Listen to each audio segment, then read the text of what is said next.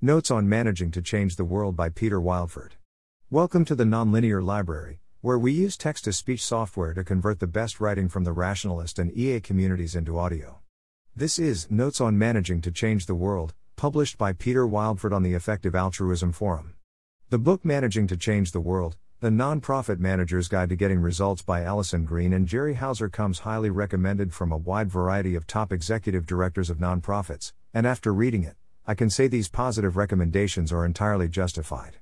Don't let the title fool you, while talk of changing the world may sound pie in the sky or even hippie-ish, this book was relentlessly practical. The principles also matter more than just for nonprofits. I think anyone managing others should read this book, regardless of whether they are working in nonprofits or not. So far, this is my favorite management book that I have ever read one. The density of information is amazing, and it will be difficult for me to do the book justice with a summary, and the book is short enough that I encourage everyone to read the actual book cover to cover rather than just my summary here. Nevertheless, I will persist with summarizing. Note there may be some things in this book that I disagree with, or at least don't fully agree with. I'd be careful to read the book critically. There is also a lot of good advice that is not in this book. In these notes, I mainly aim to summarize what I find as the key takeaways of the book, from my understanding and as applied to my personal context, rather than try to present my all things considered view on how best to run a nonprofit organization. Also, note that this post is a personal post and does not necessarily represent the views or practices at Rethink Priorities. Summary of the summary Management is about getting things done through other people, and your job as a manager is to get results. Good managers set goals, are clear about what those goals are, hold people to those goals, help people meet those goals, are clear with people about when they aren't meeting goals, and are not afraid to tell some employees they aren't right for the job. Good managers ensure people are in roles where they will excel and get everyone aligned around a common purpose. Good managers delegate, but don't disappear after, they don't do the work themselves but do ensure implementation happens and help employees do their work. Most managers should spend less time actually doing work than they probably spend, but more time guiding other people through their work than they probably spend. The best way to ensure delegation goes successfully is to 1. Be clear from the start about what you expect, 2. Stay engaged enough along the way to make sure you and the employees are on the same page and to ensure the ongoing quality of the work, and 3. Hold people accountable for what they deliver. The most common way managers fail at delegation is by not staying involved throughout to check on progress. You should have a regular, typically weekly, one on one meeting with each employee you manage to connect personally, review progress against the plan, ask probing questions, provide feedback, help the employees adjust priorities, and create connections between employees. When giving feedback, be specific. When asking questions, be specific. Delegation usually starts by handing off specific tasks and projects, but the true power of delegation emerges when you can hand off broad responsibilities. When interacting with your own boss, managing up, have empathy and remember they are a person. Guide them toward doing the right thing and make managing easy. When asking for input from your manager, apply the one hand rule, keep questions to yes, no, or multiple choice, make an initial recommendation, default, and make everything clear up front but provide background at the end as necessary. What is management? The point of management is to get more done than you would be able to get done on just your own. Thus, management is about getting things done through other people. Most importantly, management is results oriented, your job as a manager is to get results. Managers also have the ultimate accountability for their employees if your employees do not produce the results you are hoping for, it is also your fault as the manager. Switching to the manager mindset. One of the biggest lessons of management is that the ways of working when you are doing things on your own do not apply to working with others. One big change you should make is where you personally spend your time. Don't just spend time on what is immediately at hand or what is most comfortable to work on, but what is the most important. Know that if you don't deliberately choose what you should do, carve out time for it to happen, and defend that time, then what you will do will be chosen for you. Use comparative advantage, even if you're 10% better than your assistant at proofreading, you are likely greater than 200% better than your assistant at fundraising, so you should focus on fundraising and let your assistant do the proofreading. If you can delegate it, you should delegate it. Tasks generally should flow down to the person who can do it well enough, even if not perfect, to free up other people for more important or more challenging tasks. Don't feel bad about spending time where you bring the most value and not spending time where you don't. While some nonprofits may have an everyone is in this together ethos where the executive director also stuffs the envelopes, this is not a good use of time. It's okay to hire dedicated envelope stuffers and focus your time on the most important tasks. While you are spending a lot of your time managing, you still need time to get things done. You should review your calendar regularly to ensure you have time to do the most important things. Don't just accept every event that comes your way. Consider scheduling 2x 3 to 4 hours solid blocks of time each week to do this most important work. Think of it as a meeting with yourself. You're a manager, so you should spend time managing. Even if you do less direct work, you should still guide more. Spend time reviewing things, giving feedback, having check in meetings, helping set employee priorities, visiting the field to see your employees in action, etc. Many new managers fail to make the shift from doing to guiding, they simply try to spend just as much time as they used to on their own work and try to squeeze in managing others between the cracks, treating management as an inconvenience. Delegating projects. Delegation is a win win for the manager and the employees. The manager gets to shift responsibility to someone else and do more with less manager time, and the employees get to enjoy responsibility too. The best way to ensure delegation goes successfully is to 1. Be clear from the start about what you expect, 2. Stay engaged enough along the way to make sure you and the employees are on the same page and to ensure the ongoing quality of the work, and 3. Hold people accountable for what they deliver. Management problems that appear to be personal issues with a bad employee are much more likely to be about issues with expectations and communication. The book summarizes the approaches guide more, do less. A good manager will set very clear expectations about what is to be achieved and will follow up to ensure that the results are achieved. A good manager generally will not do the work for the employee or dictate to the employee exactly how it is to be done, beyond some guidelines and suggestions. Frequently, managers do not guide enough, especially after the project has been specified and handed off to the employee. Specifying a project. Specifying the project in the beginning is an important step of setting expectations. A good project plan is more than just a summary of the project, but answers the following five W's and an H. Who should be involved? What does success look like? When is the project due? And how does the priority of this project compare to other projects? Where might the employee go for help? Why does this project matter? How should the employee approach it? The goal here is to come to a clear, shared understanding of what results are to be expected. It is important to instill a sense of ownership and avoid defining the task too narrowly. You should tell your employee that they are in charge of something, rather than just helping. However, note that delegation is not a handoff and then it's done sort of thing. The manager should be continually involved by monitoring progress, ensuring expectations are clear, and offering the employee help when they need it. The manager should not do the work directly, but should guide the employee as needed and requested. Good delegation also makes the project a conversation rather than a dictation. If some parts of the project are flexible, you can work with the employee to get their opinion. For example, you're in charge of logistics for this event, what do you think success will look like? Who else should be involved with this project? What timeline makes sense? Make sure to give your employee all the relevant background and context, as well as any initial impressions, upfront. It can be frustrating for the employee to spend time figuring out something that you already knew. Providing the employee with templates or samples of good work is very helpful. Once you have the task specified, to ensure alignment, it is helpful to have a repeat back, or have the employees re explain the project back to you, either verbally or in writing. It can be surprising how many times a manager thinks they are being crystal clear only for the employee to misunderstand something. Mocha.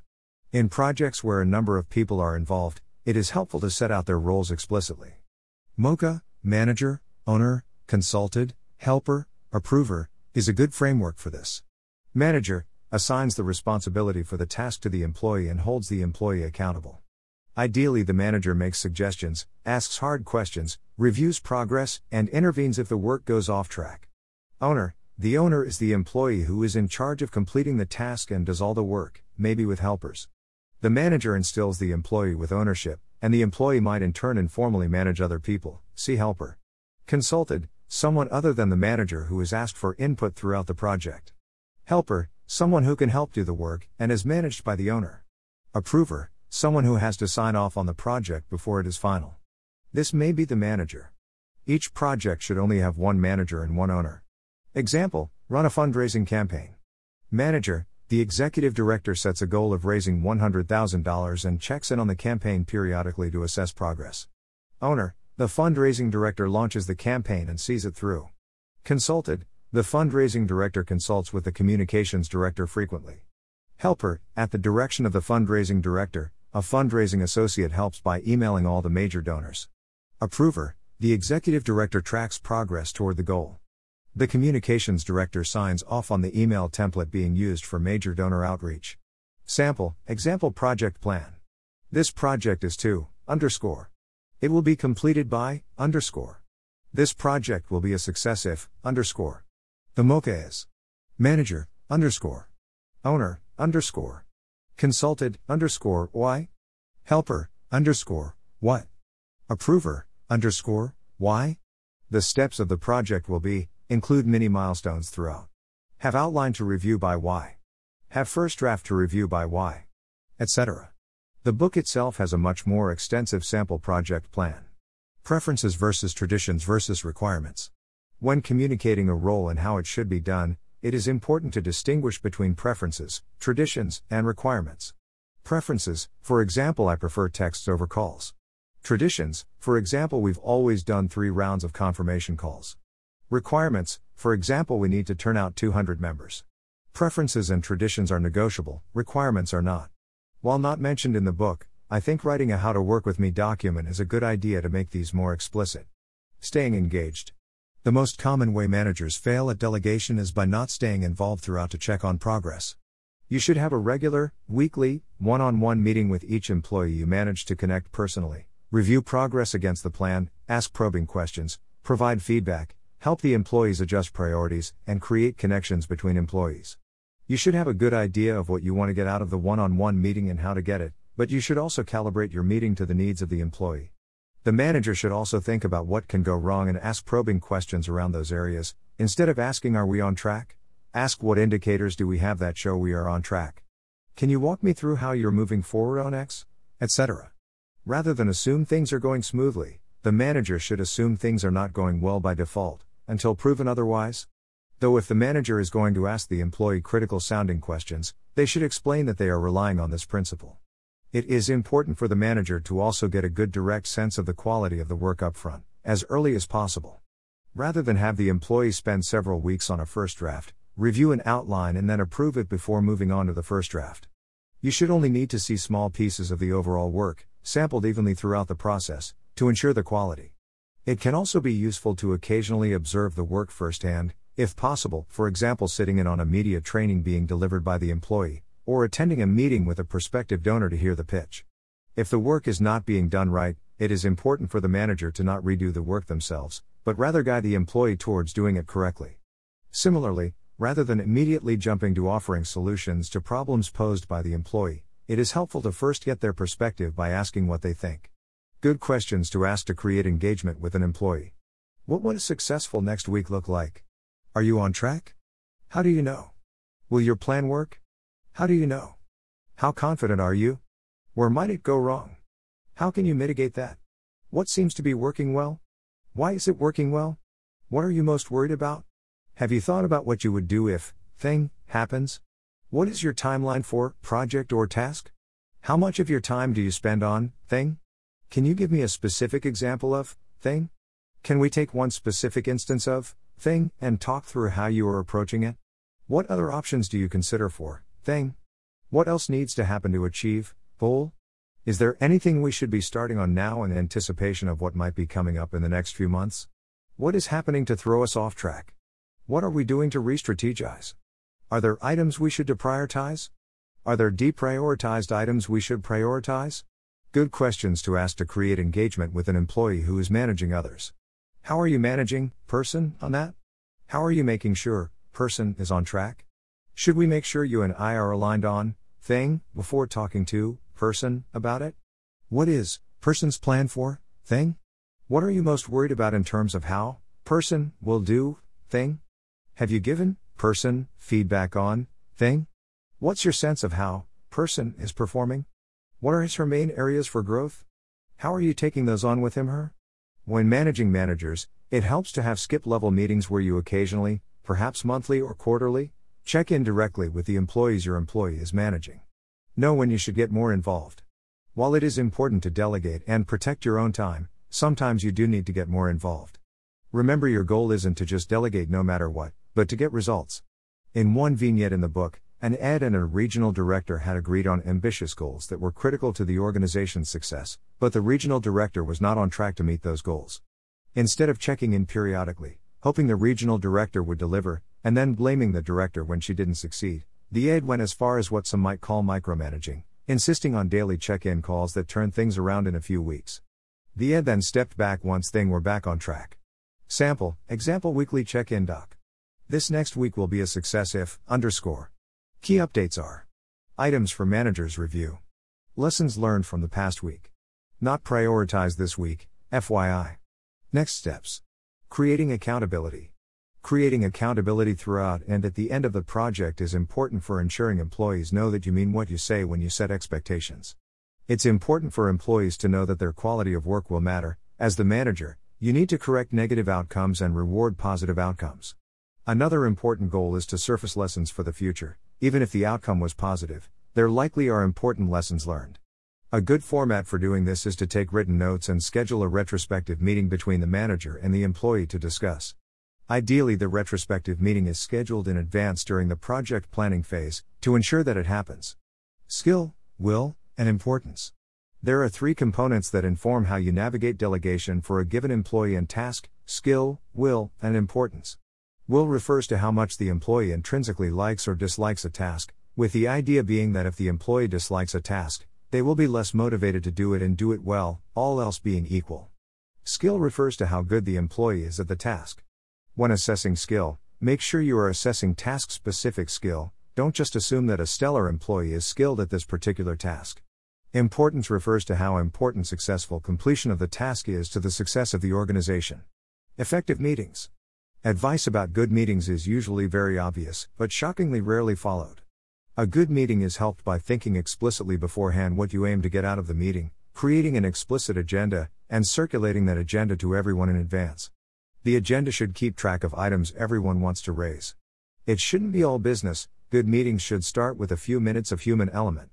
Meetings are best when everyone is focused and not distracted by phones, laptops, Slack chat, email, etc. Over the course of the meeting and after, you should make sure next actions are very clear and there should be agreement over who is responsible for what, and when it should be done. It can be especially helpful to email everyone a summary of the action items after the meeting. Getting stuff done and organizing information. It's also important to have good systems for keeping track of everything and ensuring things get done. Every piece of information needs exactly one place, that is not your head. Your system should make things easier and enable you to focus on only one what is the most important while ensuring other things won't get ignored or fall through. Good tests for your system are whether it can handle these situations. While you are working, someone calls you and you say you will call them back when you're done. How do you ensure you do? While you are driving home, you have an idea. How do you capture it? A friend recommends a good book for you to read next summer. How do you remember? You just received an agenda for tomorrow's meeting. What do you do with it? Assistance. One good tool is to hire an assistant. The best assistants tend not to be career assistants but less experienced workers who are smart, efficient, energetic, and ambitious. They usually only stay in the role for one to two years, but learn the role quite quickly. In order to rely on an assistant, you have to be clear that they need to have airtight systems that ensure 100% follow through so that nothing falls through the cracks. You can delegate something to them and forget about it, and they won't forget about it and it will come up when needed. You should also be clear about comparative advantage and that you are going to delegate to them plenty of things you could do yourself. Usually, a good assistant can help multiple executives at once. Email. Here are tips to get control of your email. Only check email during defined periods, though make sure still you have a way for staff to get to you with time sensitive blocking requests. Turn off notifications and new message indicators to avoid the temptation to check emails outside these periods. If you can do a task in two minutes or less, do it right away. Reply to emails in a way that makes it clear who should drive what steps and how people should move forward so they don't need to keep coming back to you. Don't use your email as storage. Only emails that need to be dealt with should be in the inbox. Once you reply to an email, you can archive it with the knowledge that it will come back to the inbox when they respond. Systems.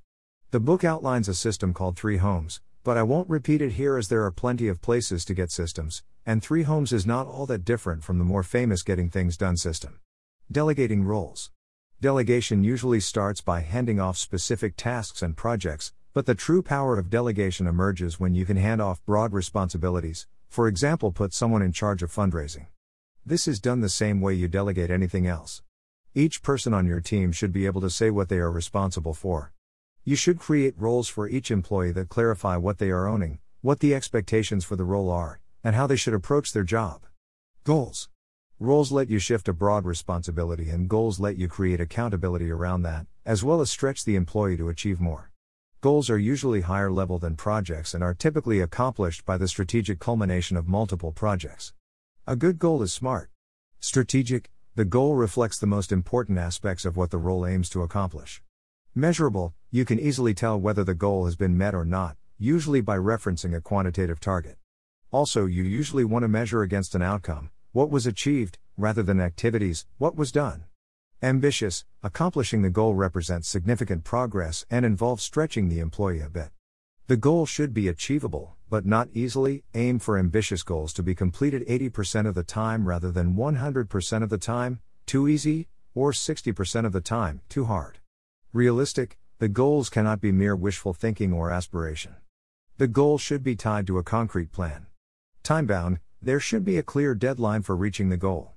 Generally, you want each employee to have one to five goals at any given time and to be established at a regular cadence, for example, quarterly, annually. In a case where an employee has multiple goals, it might be helpful to assign them relative weight. It is okay for goals to be interim goals. You should try to avoid changing goals midstream. Each employee should be able to know their goals without having to look them up. Goal plans. Goals answer what are we trying to accomplish? And how will we know if we accomplished it? Plans establish how will we get there? Plans itemize the key activities needed to reach the goal, a timeline for that, and an assignment of responsibility for each step. In addition to the weekly one on one for keeping track of progress on individual projects, it is helpful to have a monthly step back meeting to review progress on goals. The step back meeting can also focus on morale, development needs, and lessons learned. Goal milestones. Once you have goals and a plan to get there, you should create milestones along the way that refer to accomplishing something by a certain date that is earlier than the goal date. Great milestones refer to interim progress. For example, for an annual goal of raising $100,000, a milestone might be to raise $50,000 by July, but sometimes this isn't possible, and milestones can refer to activities, inputs, what the employee is doing. Organizational mission and goals. Organizational goals. Just as employees have goals, the organization itself can have goals. There is really no conceptual difference between organizational goals and employee goals. Many of your organizational goals might be owned by specific employees as their own individual employee goals, and organizational goals can even be thought of as the goals of the executive director. Just like with individuals, you should try to keep the number of organizational goals small, 1 to 5. Ask if we accomplish nothing else, what would we need to achieve this year to be successful? You should create a plan and milestone for organizational goals as well, this will end up forming your strategic plan. You should create accountability around organizational goals by reporting them to the board, or even donors. They can also form the basis for the annual evaluation of the executive directors. Mission Statement The mission statement of the organization is a singular, higher level goal that unifies all the organizational goals and sets out the purpose of the organization. While they usually can be derided as vague or vapid, a good mission statement helps clarify to everyone what you are setting out to do and why. A good mission statement is a concise, action oriented statement of your organization's fundamental purpose. They usually start with a verb, for example, reduce, eliminate, protect, make, plus a description of a problem the organization wants to solve.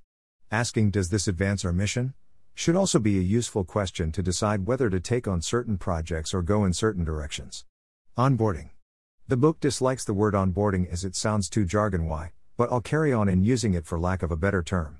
Onboarding is important as the messages you explicitly and implicitly send on the first day has a large impact on the culture and expectations of the employee.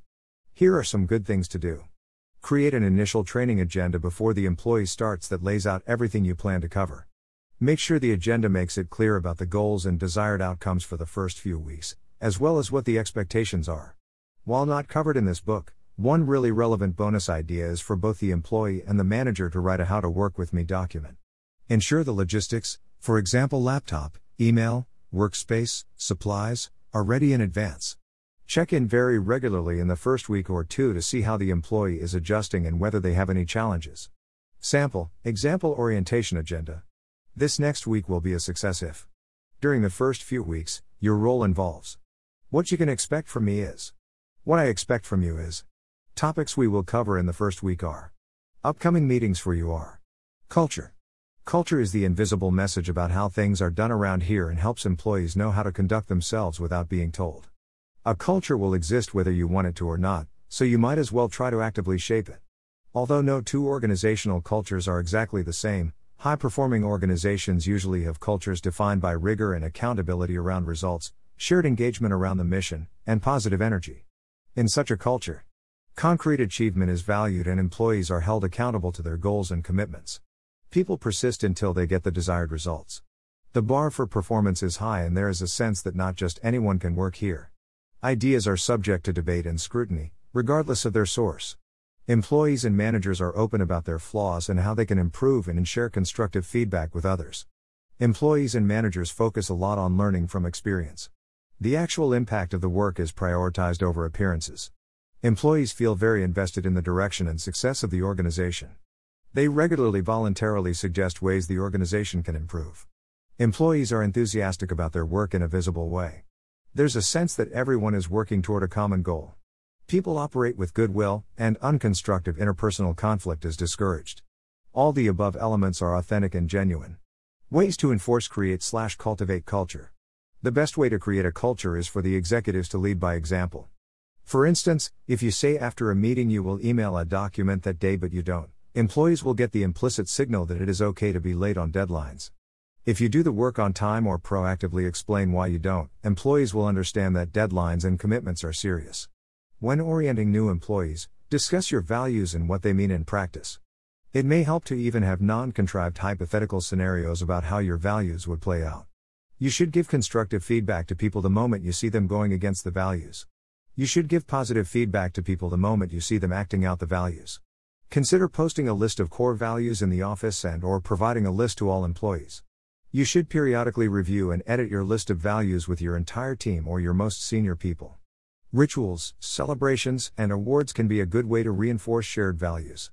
You should incorporate an assessment of how well your employees have demonstrated the values as part of their performance review. How you wield authority. The best managers are neither wimps nor tyrants, but normal yet assertive people. Wimp equals bad. Wimps let their desire to be nice trump their obligations to hold the quality bar high, hold people to standards, warn them when they are falling short, and take action when the warnings don't work. Wimps avoid conflict and present requirements as mere suggestions, though get frustrated when these suggestions aren't adhered to. Wimps let consensus rule even when it shouldn't. Tyrant equals bad. Tyrants yell, react with defensiveness, are passive aggressive, and make unreasonable demands, for example, ask someone to work over the weekend to complete something that isn't time sensitive. Tyrants block out others' input even when they have something important to add. Normal and assertive equals good and effective 3. These managers act with confidence, directly lay out expectations, operate in a fair and straightforward manner, and back up their words with action. They are direct and don't shy away from difficult or awkward conversations, are calm and avoid hostility and anger, are open to the idea they might be wrong, are fair and willing to make decisions, and are comfortable in charge. Normal, assertive managers welcome what others have to say and recognize they can be wrong while also remembering that it is the manager's job alone to make the final call. Keep in mind that being normal and assertive might make some people unhappy. You should try to keep your employees happy within reason, but getting results is more important than making people as happy as possible all the time. Yet, don't be so gung ho about messing with people's feelings that you become a tyrant. Ultimately, you should just try to be normal. Don't overthink it. If you're normally kinda quiet, don't feel like you need to lead an office cheer. If you use humor in your personal life, don't be afraid to use humor in your professional life. Development. Contrary to popular belief, this book claims that you do not need to spend money on fancy professional development programs, formal mentorships, etc. for. Instead, employee development comes from strong, hands on management with ambitious goals and lots of feedback. 5. Managing to good outcomes, as the remainder of the book is about, should also be sufficient for giving the employees a lot of development as feedback and goals will be built in and employees will have the opportunity to learn by doing. Asking an employee to apply new skills or apply their old skills at a higher level, for example, moving from managing a team of two to managing a team of eight, often produces significant growth. It's important to know what you can change and what you can't. You can train someone in a new software in a few weeks, but you can't easily train someone to become a critical thinker or strong writer in a few weeks if they aren't. It's also important not to use employee development to procrastinate or disguise what really should be a negative performance review followed by a performance improvement plan, which is qualitatively different. Opinions vary, but the book is against using separate development plans as this may risk distracting your employees from their main goals. Instead, development should arise as part of their approach to their normal work. Delivering feedback. Feedback is one of the most powerful tools to develop an employee, and direct feedback on how an employee can improve will go a long way towards that employee improving. Feedback should be given constantly to reinforce behavior you want to see more of, prevent bad habits from being ingrained, and foster an atmosphere of open communication. It's good to address problems early and provide feedback while things are still small, rather than tell someone that they've been doing something wrong for months. Feedback can be positive, recognizing someone doing something well. Developmental, sharing a way someone is doing something good and how they can do it even better. Corrective, telling an employee that something must change in order for them to meet your expectations. Positive feedback is a very underrated way of creating motivation and providing accountability.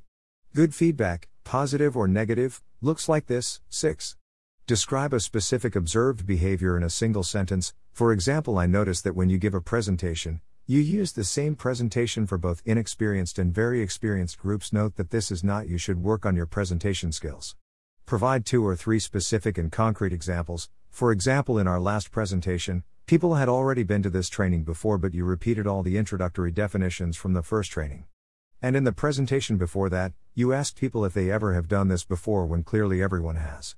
State the impact of the behavior, for example, as a result, our attendees are leaving confused and are wondering if they are in the correct training. One person even asked for a refund.